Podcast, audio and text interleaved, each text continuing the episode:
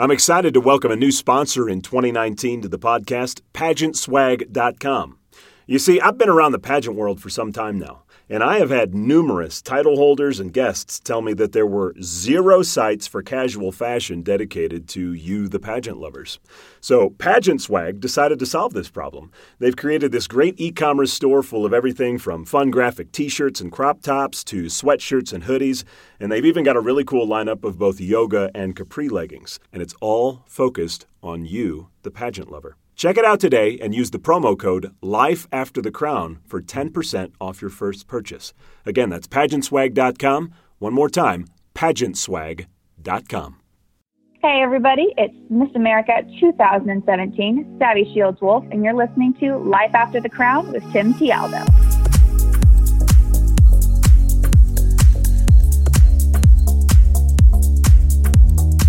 Hey, everybody, my name is Tim Tialdo, and welcome to season two of the Life After the Crown podcast. Now, if you haven't had a chance to listen to any of the previous episodes, I do encourage you to go back and listen because there are many valuable interviews that you will definitely gain some wisdom from. Now, for those of you who are just tuning in for the first time, welcome and thanks for checking us out. Each episode of Life After the Crown, I interview former pageant contestants, title holders, and women of influence who share advice and stories on how to help you succeed in the world of pageants, but more importantly, how you can flourish in the professional world once your pageant journey comes to an end. As always, I appreciate you taking the time to download this podcast. I do value your time, and I'm glad you're here listening. So let's get started.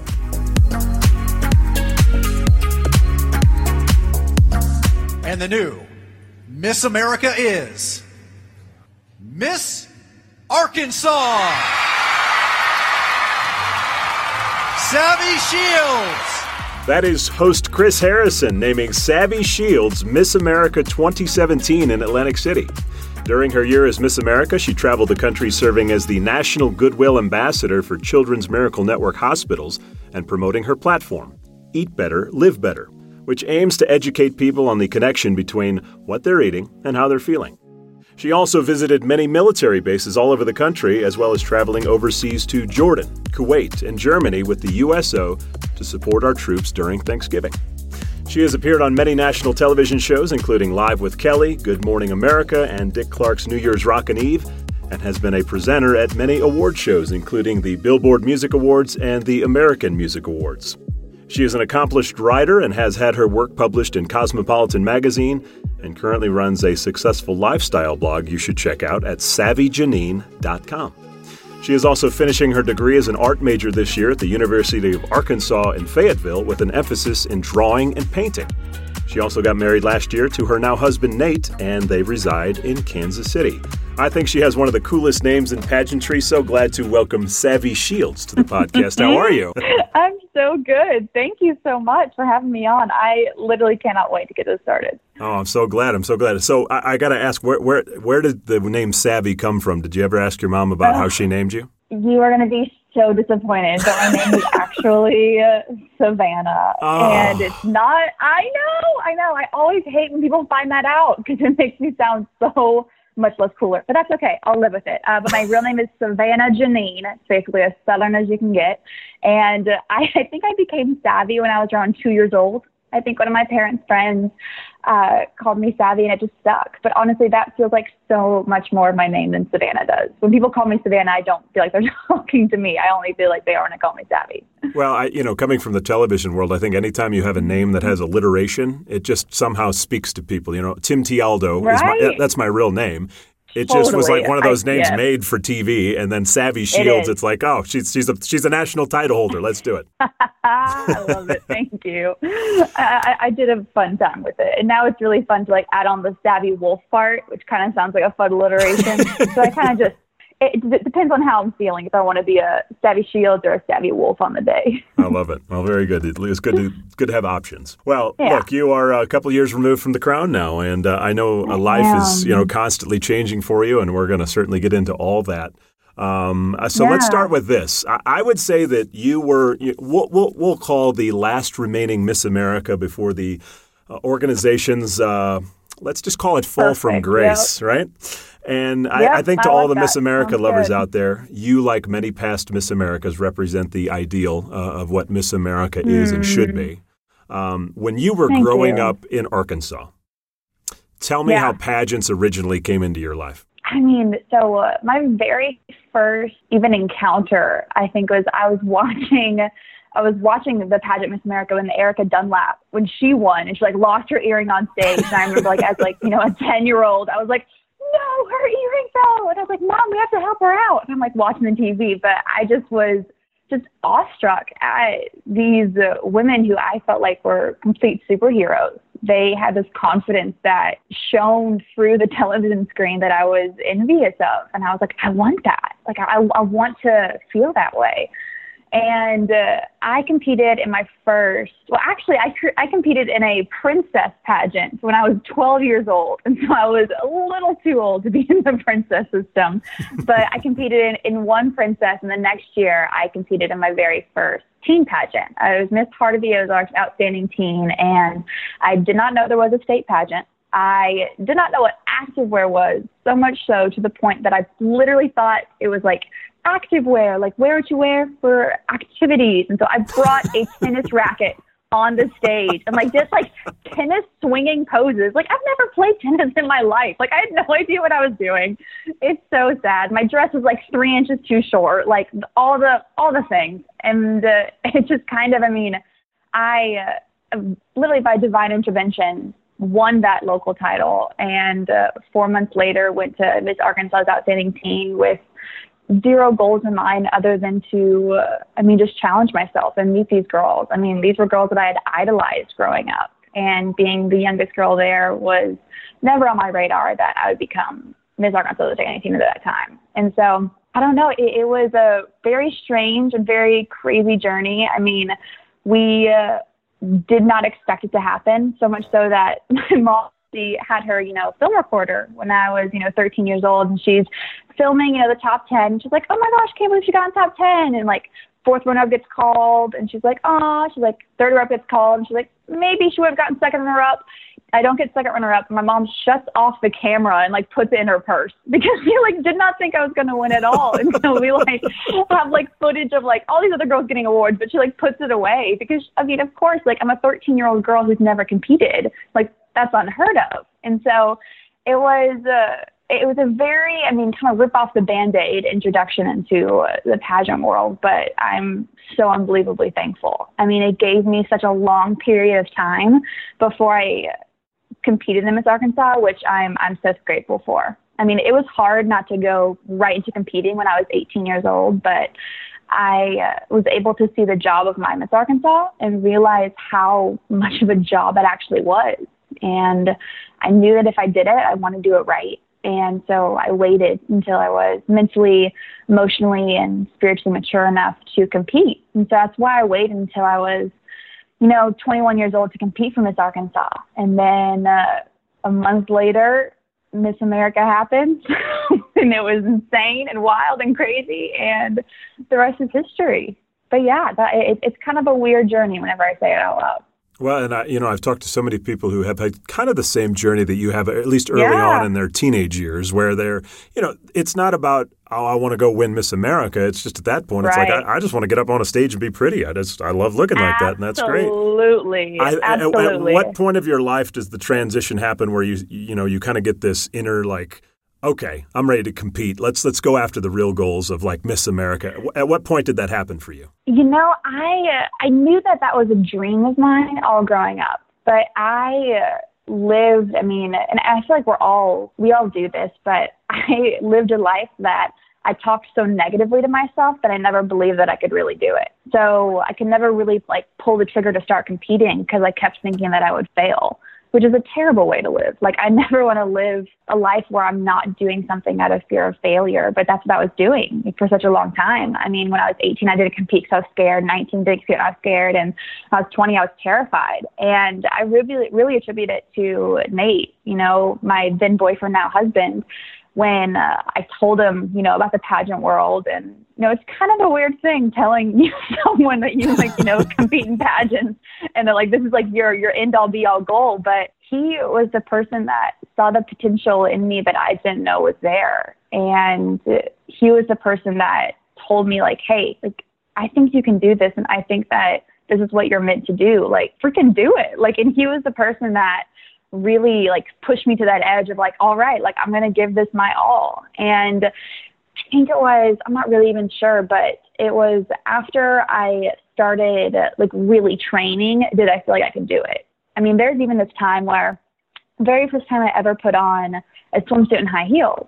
I uh, like went to my dance studio to like practice my swimsuit walk, and I literally dropped on the ground in fetal position started bawling because I didn't like what I saw, and I was mortified because not only could I not look at my body, but there's no freaking way I could stand on a stage in front of like hundreds of people looking at it, and I almost even didn't compete because of that reason. But I started working really hard, practicing my talent daily, taking myself first, putting effort in what I put into my body, uh, training really hard. Um, every decision I made was towards this goal, and I became in love with the way that my body worked, not the way that it looked. I mean, swimsuit ended up being my favorite phase of competition, hands down. No, even not, not even close to the other phases, just because I uh, was so proud of the work that I had done. And so I think probably that feeling of like, all right, I could do this was uh, when I started really pushing myself. Because I think that, you know, everything's a mental game. Everything's a mental game. And it's once we get over that first hump of like, do I even want to try? That we realize that we're so much more capable than what our minds convince us that we're, our limitations are. Our limitations are just guidelines that our fear puts in place. Did you ever, like, literally? I, I I've talked to a lot of national title holders. They really didn't think it was going to happen. You know, they had a what what right. they'll call a no, you know, know. a, long shot dream. But I mean, did you really think like I'm going to wear this crown when I come home? I'm I'm, I'm going to win. So th- this is the way that I. Uh, this is the way that I prepped, and I, I wanted to go into it with this mindset because well, this is just kind of how my brain works. And so I, I went into it with the mindset that I am going to work so hard. Every decision I make is going to go towards this goal. I'm going to push myself to the most extreme point. I'm going to work harder than I've ever worked before. I'm going to like impress myself with how much I'm putting into this. So much so that if I don't win, that I know that it's because of nothing I did. That I walk away knowing like, hey, that's okay. I would have been a great Miss America, but it's not because of anything I did. And so I went into it with the mindset of thinking, I know I can do this, but if it doesn't, it's not my fault. You know what I mean?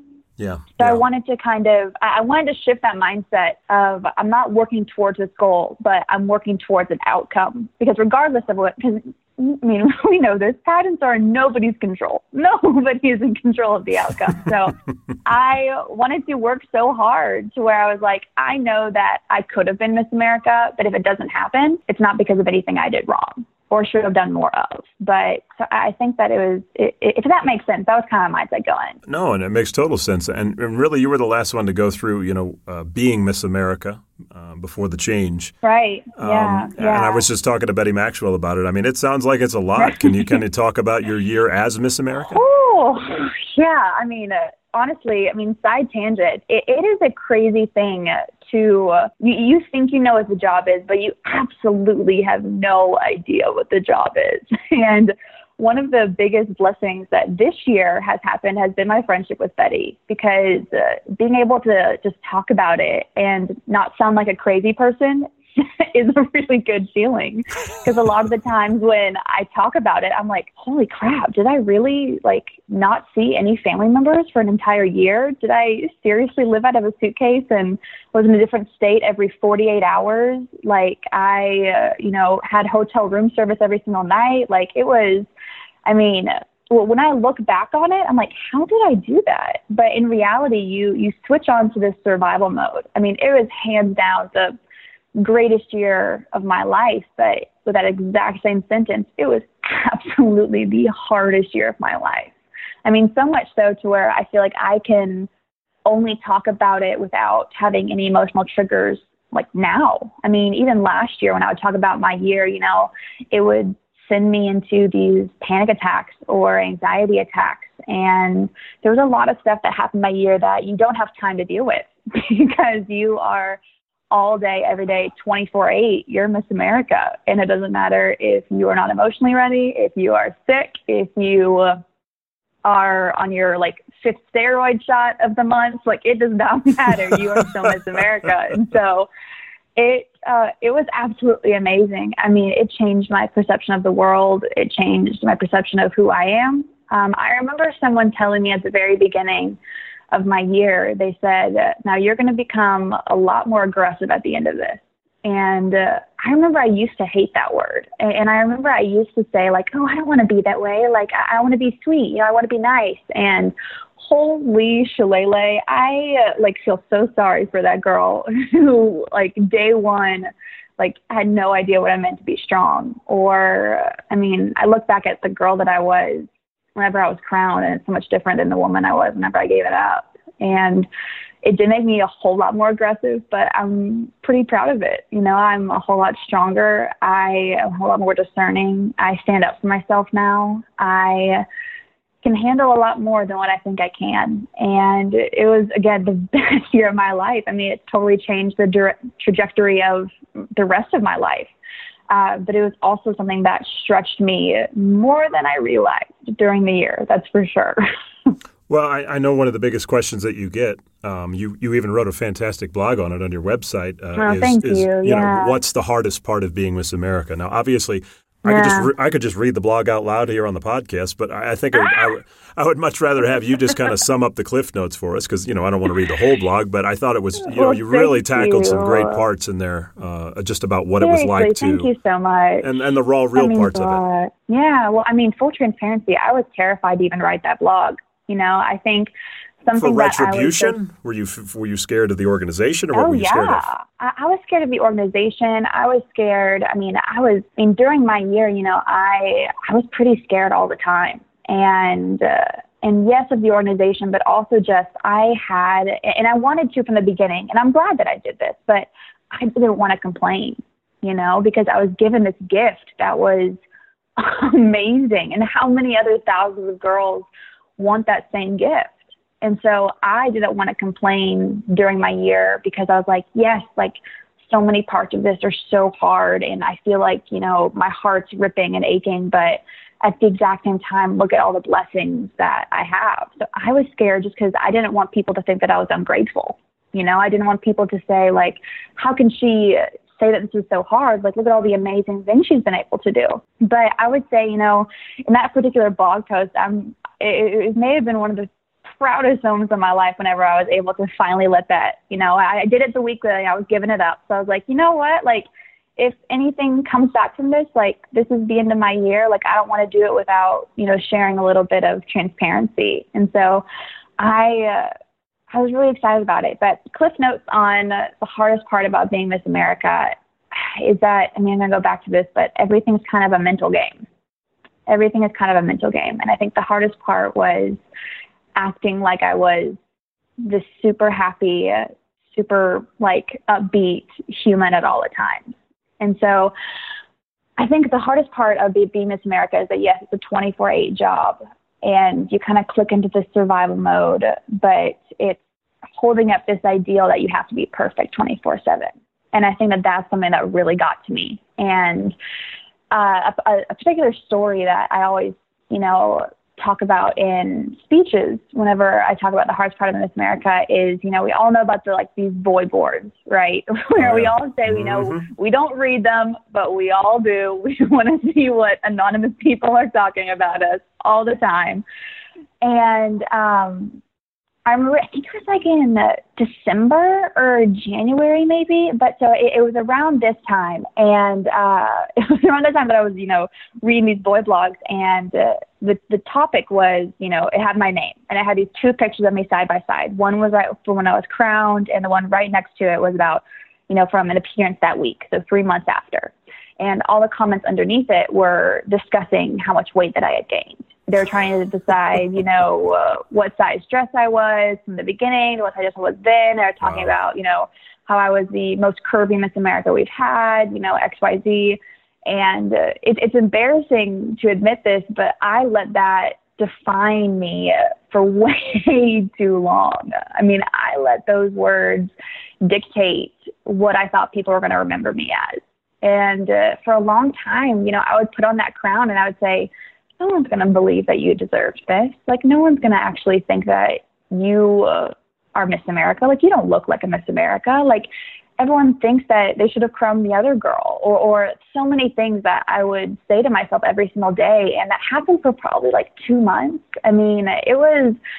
And again, this job doesn't stop during Christmas time, so I was still going every single day. You know, going, going, going, and uh, I just it was uh, it was really hard. And kind of like a wave, you know, I kind of got slapped in the face and I was like, hold up. Like, is this the legacy that you want to leave? A girl that was constantly terrified of what people thought about her, a girl that was convinced that her legacy was based on what size dress she wore. And so I started thinking of like, okay, well, who are the girls and who are the women that I look up to? And uh, whenever I was thinking of why I looked up to them, was, you know, the way that they made people feel. It was because of their bravery. It was because of their passion. It was because of their authenticity. And none of the reasons why I looked up to these women was their dress size. And so I had to totally change my brain and think of, okay, well, the legacy that I want to leave is being a Miss America that makes everyone else feel like they're Miss America. And so I had to really quickly, and it wasn't just a day in, day out, like, all right, I'm better. Like, now I have my good goal. We're good to go. Like, it was a day, every day, trying to remind myself, like, all right, now what's the goal? Like, I'm here to make every single other person feel like they're Miss America. And so once I shifted that, it, it got better. Now, yes, it was still a really hard year for a thousand other different reasons, but I think that's probably one of the key things that really tells, whenever I look back, and that that's an overarching umbrella that encompasses a lot of feelings during that year of conquering all the fears and insecurities that had once leached onto my heart and, believing that I, I'm a lot more stronger than I think that I am. Well, look, th- this is really good because there are two things you mentioned that I, you know, I want to point out, and both of them revolve around the word fear.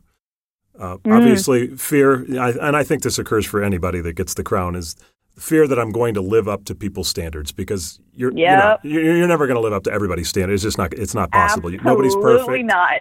and that's yep. not going to happen. Yeah. So you know that's an obvious one. Um, the other one that you mentioned that I don't think anybody would think. You know, you would think they're your biggest cheerleaders, is you mentioned kind of fear of the organization. Now, I don't want to get into yeah. the whole 2.0 stuff. Betty Maxwell right. covered that plenty. She she did a good job of covering that for us. Uh, but I do want to ask, like, what was it the fear of them having you be held to an ideal that you didn't feel like you could, or was it fear of other things? Well, it was kind of a fear that you knew that you were kind of at their mercy for a year. And the year is already hard enough. And it's the fear of knowing that if I didn't do the best job that I could, that they could make the year worse for me. And so it was constantly of like, you know, it's people pleasing on steroids where you're you're hoping and praying that you know your bosses are happy with you so they don't make your year terrible if that makes sense. And yeah. i know that we've seen that like in other miss america's past have come out and talked about that more which i'm thankful for. But it is interesting you know whenever i look back on that year it feels like i'm talking about a different human.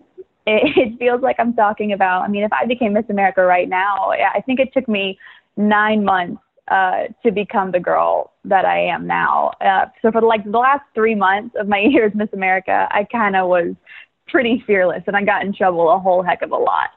but I think that you know I'm still really thankful. I wouldn't have changed, you know, because if it wasn't for kind of like having to really realize like this isn't healthy and I don't need to people please people and I needed to just be true to who I am. And if something does happen, I'm strong enough to handle it uh, that idea and mindset was something that I had to learn in, in just life. And so it did suck, but I'm I'm thankful for it. Now, if you ask me that question during my year, I would say, no, get me out. Like, there's no way I could handle this. And, and I mean, I, that was you know another thing where I felt like I had this kind of mask where you know during my year, and I, ha- I have to look back on this now and say you know, I have to give myself grace. But there, there was some because during your year, you know, you always get asked like, "Isn't this the best year of your life?" And at points, yes, but at a lot of points, no. And during my year, I didn't want to say that.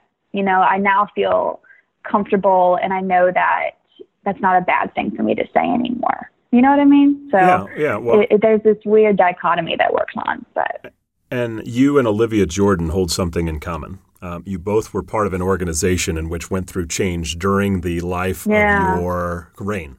Did you see yeah. that change coming when you were the title holder? I mean, did, did you see what was about to happen? I did. And uh, it was, uh, I mean, there were times where I thought that it was going to happen during my year. Now, again, you go into a survival mode where I think that at times I kind of just shut that part of my brain off, really and truly. And I just was like, I have to focus on staying alive because I want to be the best Miss America I can. This is only one year.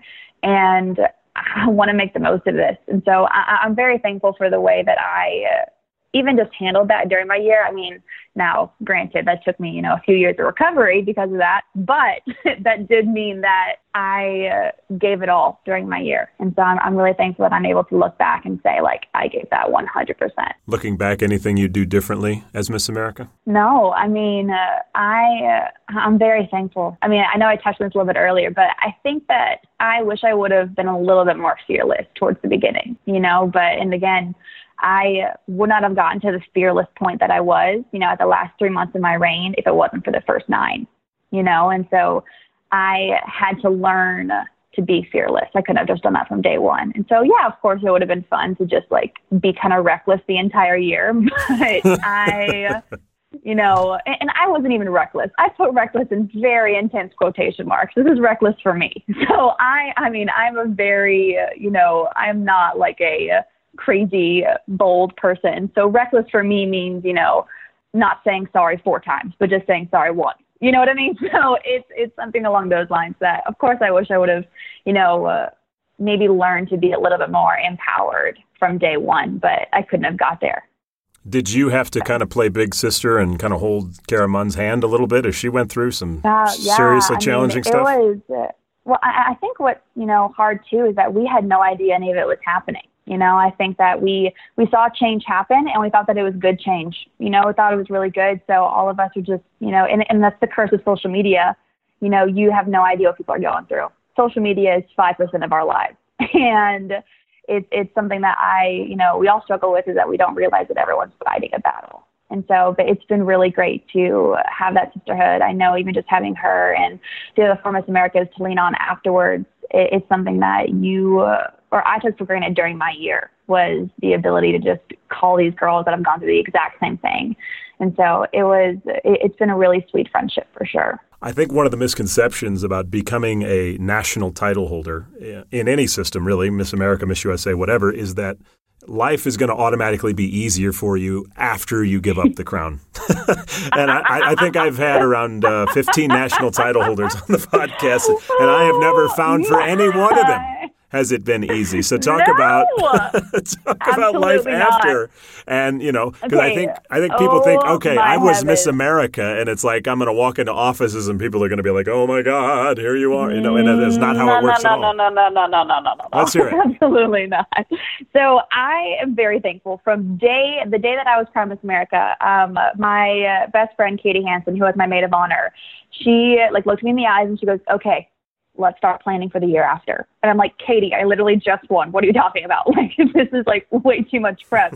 she like looked at me and she's like, no, like this is the time. Like we're going to think about the rest of your life. Like, yes, this is only a year and yes, you're going to live it up, but you're also going to prepare for the rest of your life. And so I'm very thankful that I had that because I think something that, because I, I try to always tell girls that now because that was so influential in the trajectory of having it uh, instead of hurting the rest of my life. And I think that is something I always find I want to tell girls, you know, right after state title holders get crowned, I'm like, all right, what do you want to do next? Like, you got to think about it. Like, let's get on, girl. And so I think that that's a something that we don't do often. You know, we and as pageant girls, you know, we fight for this one goal, and you don't think about afterwards. It's this weird thing where, you know, you, uh, you know, in pageants, you know, we're kind of trained to be hyper organized, hyper vigilant, hyper passionate, and we don't just, you know, go 50%, we go 100 50% to, to whatever we give, but it's difficult when you try to like shift that phrase to life after the crown. So I'm very thankful that Kate you told me that. And something that I uh, am very thankful that I did was I reached out to all the formers that I could. So uh, right after, even during my year, I asked for Miss America, like, hey, what do you wish you would have done during your year? And of course, they all say network, and of course, they all say write thank you cards. And oh my gosh, do those pay off? I'm telling you, if you're a girl listening to this right now and you have not written a thank you card for the last event you did, go write it right now. I'm telling you, no one does that, and they should. Um, I. Uh, I would ask those girls, and then afterwards, I am so thankful that I actually got to meet up with a former, like a few formers that I just looked up to for the rest of my life, or from the whole of my life. So right after I Give the Crown, uh, Nate and I took this pilgrimage where we like road trip for three weeks and we went to the mountains, we did all that. But when we got to LA, I was able to meet up with Olivia Jordan, um, Kristen Dalton, um, Laura Kaeppeler, a few former Miss Americas and Miss USAs that were out there, and just kind of talk to them and say, hey, like, what's the hardest part about life after the crown? And uh, big, big umbrella kind of shrunken down into one sentence. I think something that's amazing that pageants do for us is that it trains our brains to dream so big and it trains our brains to want to dream to change the world. And that's a pretty heavy, you know, burden to bear when you are convinced that you are going to change the world and anything less than that isn't satisfactory or anything less than changing the world isn't good enough. And I think that's something that we have to focus on is the way that you do that is changing your part of the world one part at a time. And so I think that sometimes you come off this intense high of the year Miss America, and when you uh, go back to, uh, I don't even want to say regular life because no, never regular, but you you have to remind yourself that to change the world, you just have to change your part of it.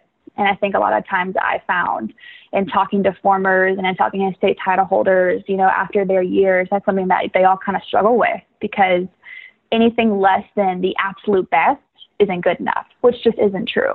And so I think that planting the seeds from the very beginning of what you're going to do after your year is key, but then also just after your year, giving yourself grace, I think is huge because I think we, uh, you know, we're kind of all performers. And whenever your performance isn't good enough in your brain, you feel like you're failing, which just isn't true, if that makes sense let me let me give you a scenario that I've heard about. Uh, I'd say seven or eight times from other national title holders, some of which you had just mentioned that you went and saw. You arrive as Miss America in a limo. You leave in a cab. they basically yep. ship you out the door, and it's like the next day, nobody wants to take the picture with me. And then it's uh, kind of three or four months of mild yes. depression. Does that oh sound about right? well, yes and no. I was so freaking excited to just be Savvy. I mean, it's so, I mean, like to the point where uh, literally the day, the day that I give up the crown and crown Cara, there's this picture of me like smiling and beaming. and uh, it's like we were popping champagne afterwards. Like I had, I could not wait to take everything that I had learned and use it in my life as Savvy Shields.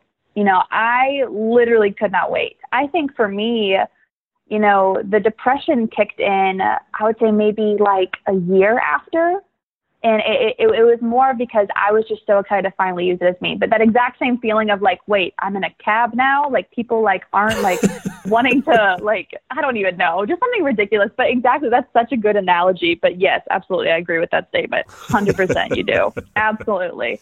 And it's hysterical, but but it happens to all of us. No one is immune to that. Everyone is human, and so I think that's something too that you can all kind of bond over. Well, I was reading an article you recently published on your website. It was called uh, uh, "Bloom Where You're Planted." Uh, what yeah. I loved about it is that it addressed something that I know many former pageant contestants, title holders, they all go through, and that is uh, moving to another state or city. You know, a lot of girls like to pick up yep. and move to New York or L.A., or they just want to go be where there's mm-hmm. modeling and acting or whatever. Yeah. Um, but yeah, there was a paragraph totally. in there that really summed it up. Um, I'm going to read it real quick. It just says, okay. I have never really moved in my entire life. I grew up in Fayetteville, Arkansas, and I lived there my whole life, with the exception of that one big year long move to every airport and hotel in the country. we'll just call my Miss A gap year. Uh, but my first and only big move was my recent move to Kansas City, Missouri, and it has taken me about eight months to really feel like I'm blooming where I'm planted. Yeah. I find that to be so true. I've I've moved uh, I think nine times in my career, so I totally get what wow. you're saying. But I think for a lot of yeah. people who have never done it before, and it's like their first venture away from home. Talk about right. what the challenges are of making the transition outside of the excitement of being in a new place. You know, I think that's something we, uh, you know, as humans deal with. And, and maybe it's just because i feel like i am led by emotions most of the time but i feel like i often live my life in extremes to where when i move to a new place if it is not absolute best thing i've ever experienced if i am not having coffee with three people a day and if i'm not like loving my new workout place then that means that something is terribly wrong which is absolutely not true. And I also think in this life of instant gratification and in, you know, let's blame it on social media again, but in the social media age when we see people uh, thriving all the time and uh, whenever you move, you're not going to thrive for the first few months. It is a transition period. It is going to take you a lot of time to find a community, a that you love, not just a community, but a community that you love, a community that encourages you. It's going to take you a long time to find your new routine. It's going to take you a long time to find your new normal. And I think a lot of times we compare our backstage to everyone else's highlight reel. And there are a few seasons in life that really show you your behind the scenes. And I think transition periods are one of those. You know, transition periods rip us out of our comfortability and uh, whatever struggles we're dealing with and whatever issues we have get brought to the surface in those moments of transition, which is a great thing because it forces you to grow, but growing hurts. And molding into a better version of yourself is hard work. And I think transition periods force you to do that. They're kind of a catalyst for personal growth. And so I am so, so thankful that um, for my moves. You know, the Miss A move was a huge band aid ripoff, but so was this moving to Kansas City. And it, it's finding, you know, motivation based on you just wanting to live the best life that you can, which I think is sometimes pretty hard because it's sometimes easy to just feel comfortable and uh, not want to push yourself. And I think, you know, you, you kind of fall in the two sides and it's important to stay on the motivation side, but it is a lot harder. Well, and I, you know, I'm sure as, as a former Miss America, you know, you go there thinking, you know, maybe maybe a few people will know me. Maybe I can plug into, you know, the the right. alumni pageant community or whatever. I mean, look, I, I worked Yeah. in news for a few years, and it's even even when you're on television, it's still challenging because you get there and it's like the first six months, it's like who's the new guy, and then it's like I think his name is Tim, and then the second year it's like hey he's pretty good, and then the third year it's finally like hey that's Tim Tialdo or that's Savvy Right. Shields, and that's you know it's that transition period that. If you Totally. don't have a crown behind your name or don't have a television Yeah. camera in front of you, it's like what were the coping mechanisms that you used when you moved to Kansas City to kind of fall in? Ooh, I love that question. Um, I did, I did a few things. You know, I think into it, these are probably the things that made me feel like I was, you know, the most adult that I can, and especially because you know when you're married too, that's another. It, it is it's another weird transition, and so it's a transition of finding you know a married community. But so things that I did to kind of force myself was I plugged myself into a gym and I went to literally so many workout classes to try to find friends. Like not even for the purpose of working out, but like just to find friends. And so I'm so thankful for the yoga community that I have. We do uh, yoga classes literally every single day. It is such a good community.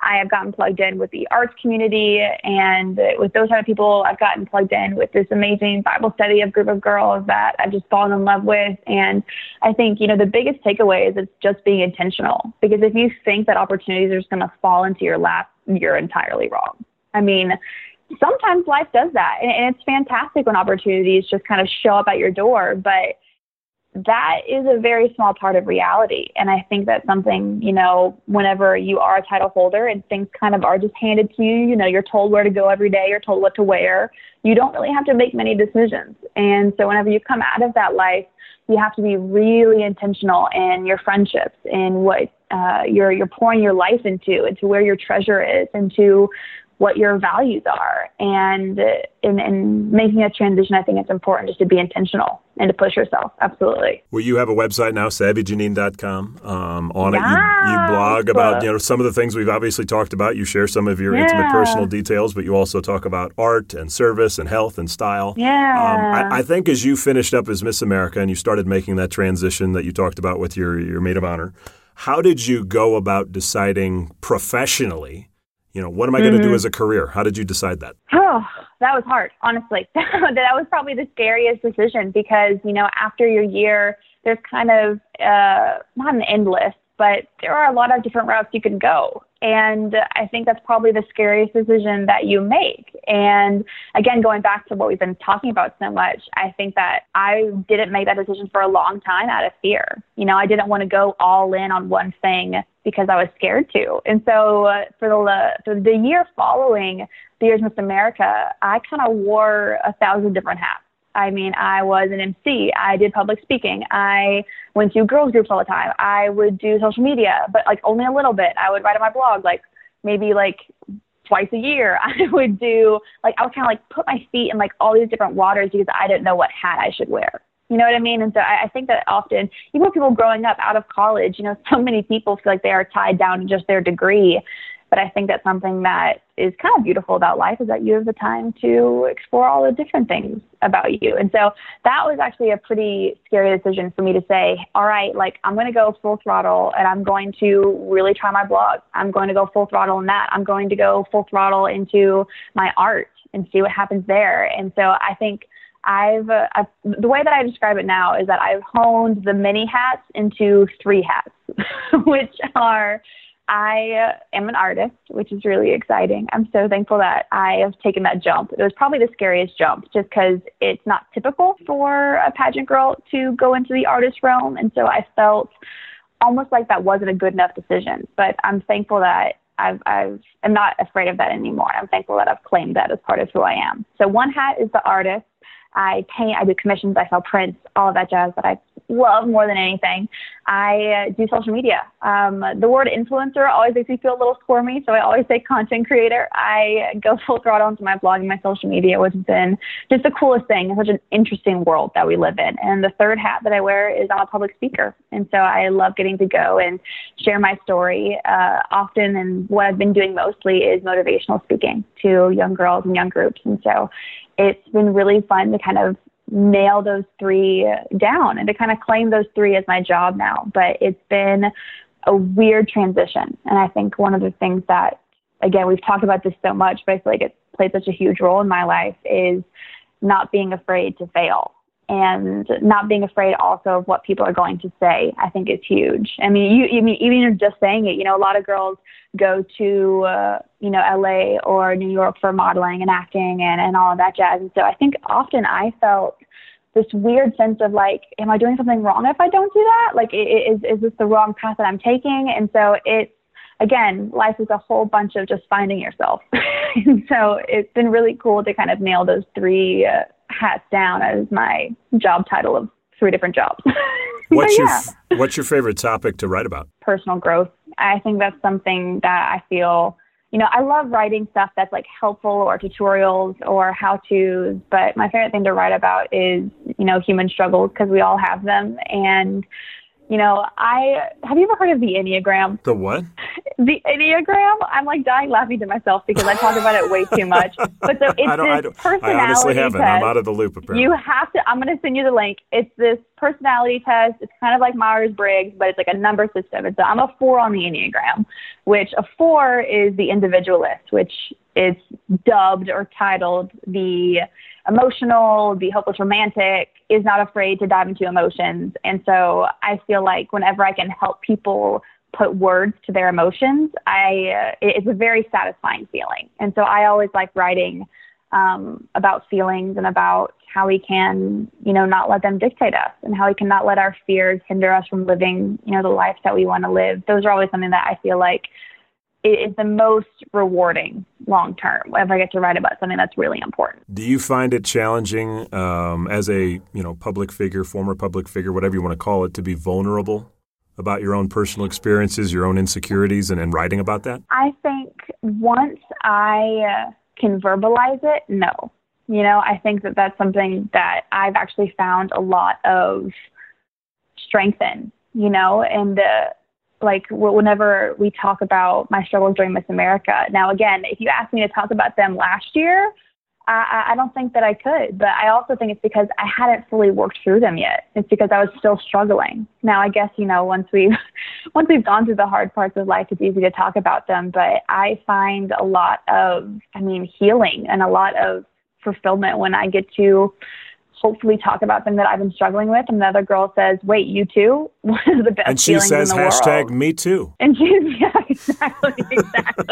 I didn't even realize I did that. I did not even realize. I, but I, you know I, I what I mean? to jump in on it, that. It's, it's. I'm glad that you did. I literally didn't even realize. But so when when I, uh, when I am able to when I'm able to put words or when I'm able to say like, "Hey, this really sucked in life. This is a struggle that I dealt with, and here's how."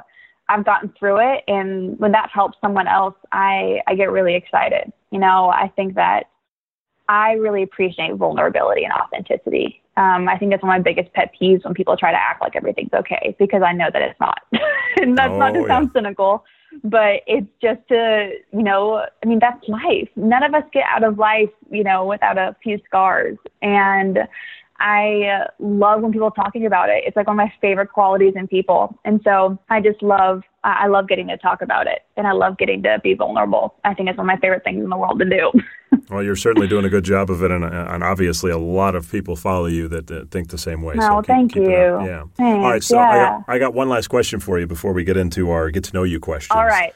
Uh, you got you got married last year to your now husband Nate. Congrats on your marriage, by the way. Thank you um, so much. Thank you. Thank I, you. I know a lot of girls want to know what it's like to transition from you know competing in pageants. It's all about you mm-hmm. and all about your own pursuits to now right. sharing your life and sharing your goals and your time with somebody else. Yeah. What's been the big difference for you in terms of how you approach daily life compared to how it was when you were competing in pageants? I mean, golly, I freaking love marriage. I mean, 10 out of 10 recommend. it. I mean, when it is with the right person and it's with your best friend, like it is the best thing ever. And I think something that I'm, I mean, I uh, had a lot of really toxic relationships growing up. And I know it's at the beginning, you know, Nate kind of believed in my dreams more than I did. and so it's kind of crazy to look back on that and to think that he was so instrumental in all of that. And it's such a special time. But I think that, and, and this is just a moment to say, you know, if your partner does not believe in your dreams as much or more than you do, then that's not the right person.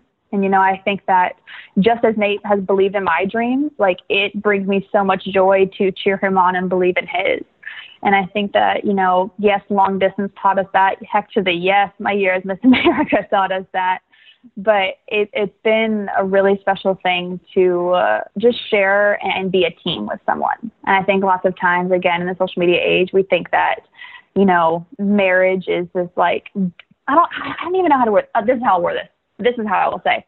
I often heard so many people say marriage is so hard, marriage is so hard, marriage is so hard. I'm like, well, hot dang, if marriage is so hard, like, why are people still getting married? Like, this is all I'm hearing. And uh, I think that, you know, we often think that marriage solves things. And uh, Nate and I always like to say, you know, marriage isn't hard, life is hard and uh, people are sinful. Like I am not perfect and neither is Nate. And our marriage isn't hard. Life is hard. And we're going to work on it together with your best friend. And that's what marriage is. And so I think that, you know, oftentimes we kind of have this idea that any holes or cracks or, you know, bad things in our life, you know, we have this misconception that marriage is there to fix it. And it's definitely not. marriage is there so you can work on it with your best friend. And so I I'm just very very thankful. And I think you know oftentimes you know you see these girls. I mean, if if a guy can get through a pageant year, then he he's pretty good. There's a special place in heaven for pageant boyfriends. That's for dang sure. I'm telling you.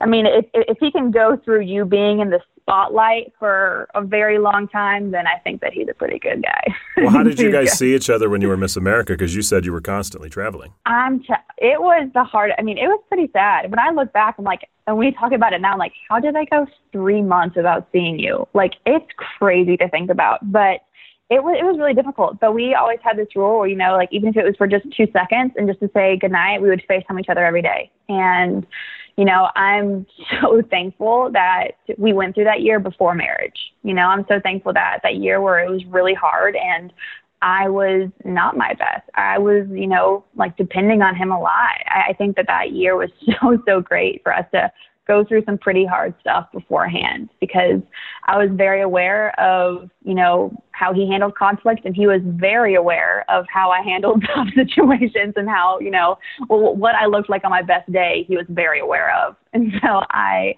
I'm just so thankful for that. But it was hard, but in game, you know, I always feel like couples should do long distance at least for like a month because it makes you appreciate uh, not for what they can do for you or how they make you feel, but literally just for the human being that they are. Yeah, my wife and I did it for two years, so I, I, I feel oh, your pain on that one. It was man, it was brutal. it is the worst. It is the worst, but the best long term because yeah. it, it teaches you things that you know just living in the same you know state even let's go with state. Because we didn't live in the same state for a while but it teaches you things that you know you don't normally learn unless you're doing long distance well i love that you were so vulnerable and sharing all this today. Thank you so much for that. Yeah, yeah. oh i love it. I'm loving right. it. it's awesome. Time for the rapid fire get to know savvy shields questions. Are you ready? I'm in. Right. i'm like stretching. I'm ready to go. You're st- do that quad stretch. Get it going. Here we go. I'm doing it. We're ready. number ready. one what was the favorite part of being on the televised Miss America pageant?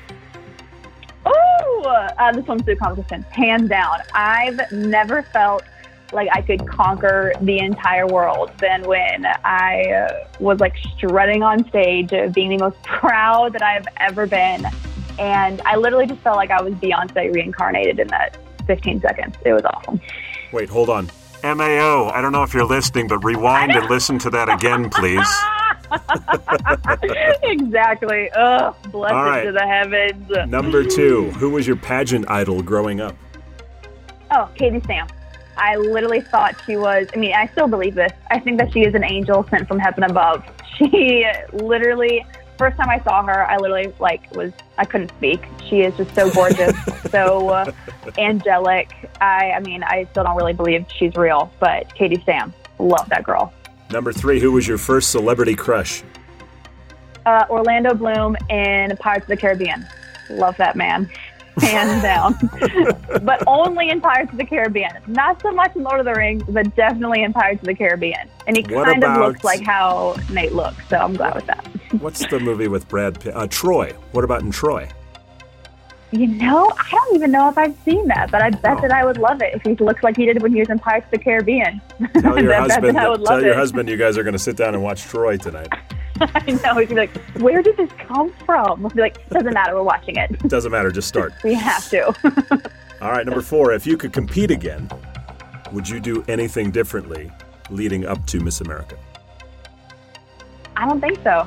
No, I'm. I'm very very blessed that I made decisions, whether it was what I was going to wear, what swimsuit I wore, what evening gown I wore. I mean, there's tons of people that told me I shouldn't wear, you know, such a plain evening gown. But I was like, no, like I have envisioned me wearing a black evening, black velvet evening gown since the dawn of time. Like that is not, I'm not changing that. And I'm, uh, I'm very thankful. I like worked my butt off and uh, I, I, I wouldn't change a thing. I wouldn't change a thing. All right, number five. Now that you have achieved that pageant goal, what is your professional goal? Ooh, oh, okay. 10 years, I would love to be running a business where it is kind of like, well, I want to be running four different businesses.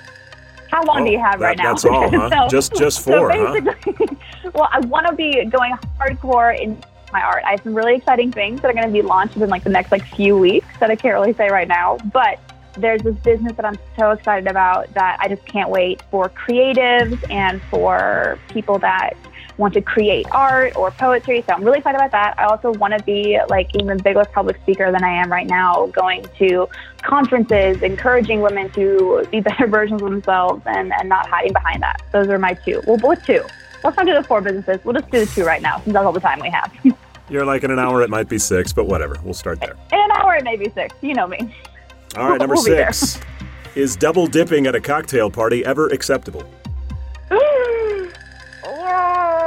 Yes. When? Ah, when it's like hot chocolate. Or it's like, you know, there's like a chocolate fountain and it's like fountain, like fondue, and you're like, come on, it's hot chocolate. That's what it is. If I ever see Absolutely. you at a cocktail party, I'm going to be watching you closely. Only if it's near fondue. We'll be very That's nervous.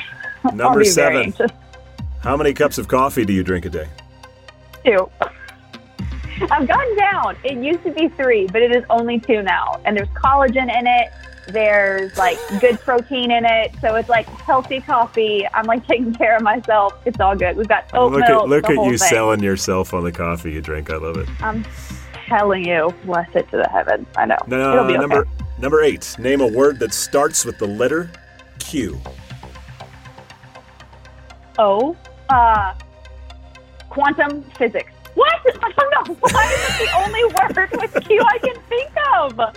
Some people Oh say queer. God. I mean, I, I've heard a bunch, so very good. Quant- why is quantum physics the only word I can think of? Because you're a Oh smart you're a smart girl, so you're just thinking, man, I got to go quantum. I, I'm literally after this phone call, I'm looking up words with Q because I'm mortified. I can't think of any other word that starts with the letter Q. It's it's more challenging than they think it is. Oh, Why is it? That is a hilarious question. I love that. That's so funny. Number nine. What's the most number of hours that you've watched TV in a single day? okay, I have to tell the story first so it Uh-oh. makes sense. After Nate and I got married, we went on a two week long honeymoon to Italy and Paris. Then we came back and we had to drive three hours home to get to Kansas City. We were dead. We had been moving all day long.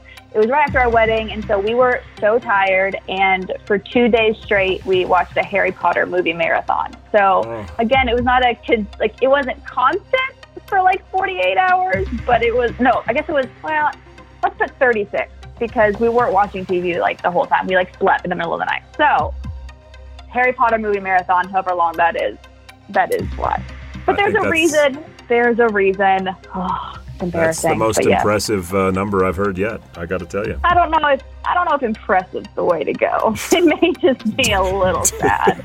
but we were tired. It was the wedding. We had moved. We got back from the honeymoon. All of those things. We'll, we'll give it to you. We'll give it to you. All right, last one, number you. 10. What is the most interesting thing about Savvy Shields that we wouldn't learn from reading your bio alone?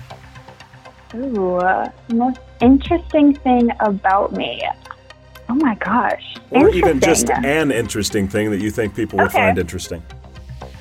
I think people would find, or people find that people, something that people don't know about me is that, like, well, yeah, I'm gonna go with this one. Is that I am obsessed with, the, and I that like in my retirement, like I will be uh, like one of those Mrs. Clauses that like goes into malls because I just love the holiday like season so much. And I basically start decorating in September. Like I start decorating like putting the Christmas tree up like way too early. Like it's almost something that's like super embarrassing. We've had to have a talk about it with Nate. He's like, we have to wait until Halloween. That was like probably our biggest fight in marriage was like me not putting the Christmas tree up in September, but like waiting until like after Halloween. So uh, that is probably something people don't know. And I don't know if they should, but that's okay. it's out there now. Well, look, you are hilarious. That, that you're you're off the hook, by the way. All ten questions answered. Congratulations, way to go. Um, Thank I, look, you. I've had I've had a ton of people been been requesting you for about a year now. So thank you for finally uh, Oh, connecting with me, and awesome. this has been fun. And, and like I said, you know, before we had the podcast, everywhere I turn, Savvy's with somebody that I know, and, and vice versa. And it's like we, I we- our our paths finally merge. So I'm glad to hear that. I know. The Venn diagram of people we know is a very large Venn diagram. Yeah. Well, I hope we get to run to, run into each other either at maybe a speaking engagement or, or a pageant. I but, know, uh, me too. Yeah, thanks for sharing all this today. Certainly great stuff. Well, thank you so much for having me. Seriously, this is fantastic. One of my like most favorite podcasts yet. Thanks for listening to today's episode, everybody, and to Savvy Shields for her time. If you want to follow Savvy's journey, check out her website, savvyjanine.com. Or you can follow her on Instagram at SavvyJanine or on Facebook at Savvy Janine Shields. I hope you enjoyed the podcast. If you wouldn't mind, please subscribe. You can do so on Spotify, iTunes, the podcast app, Google Play, and YouTube. Or you can just go to lifeafterthecrown.com. And for weekly podcast updates, just follow me on Instagram at Tim Tialdo. Until next time, remember the words of Matthew 23, verses 11 and 12. Do you want to stand out? Then step down. be a servant. If you puff yourself up, you'll get the wind knocked out of you. But if you're content to simply be yourself, your life will count for plenty. Talk to you next week, everybody.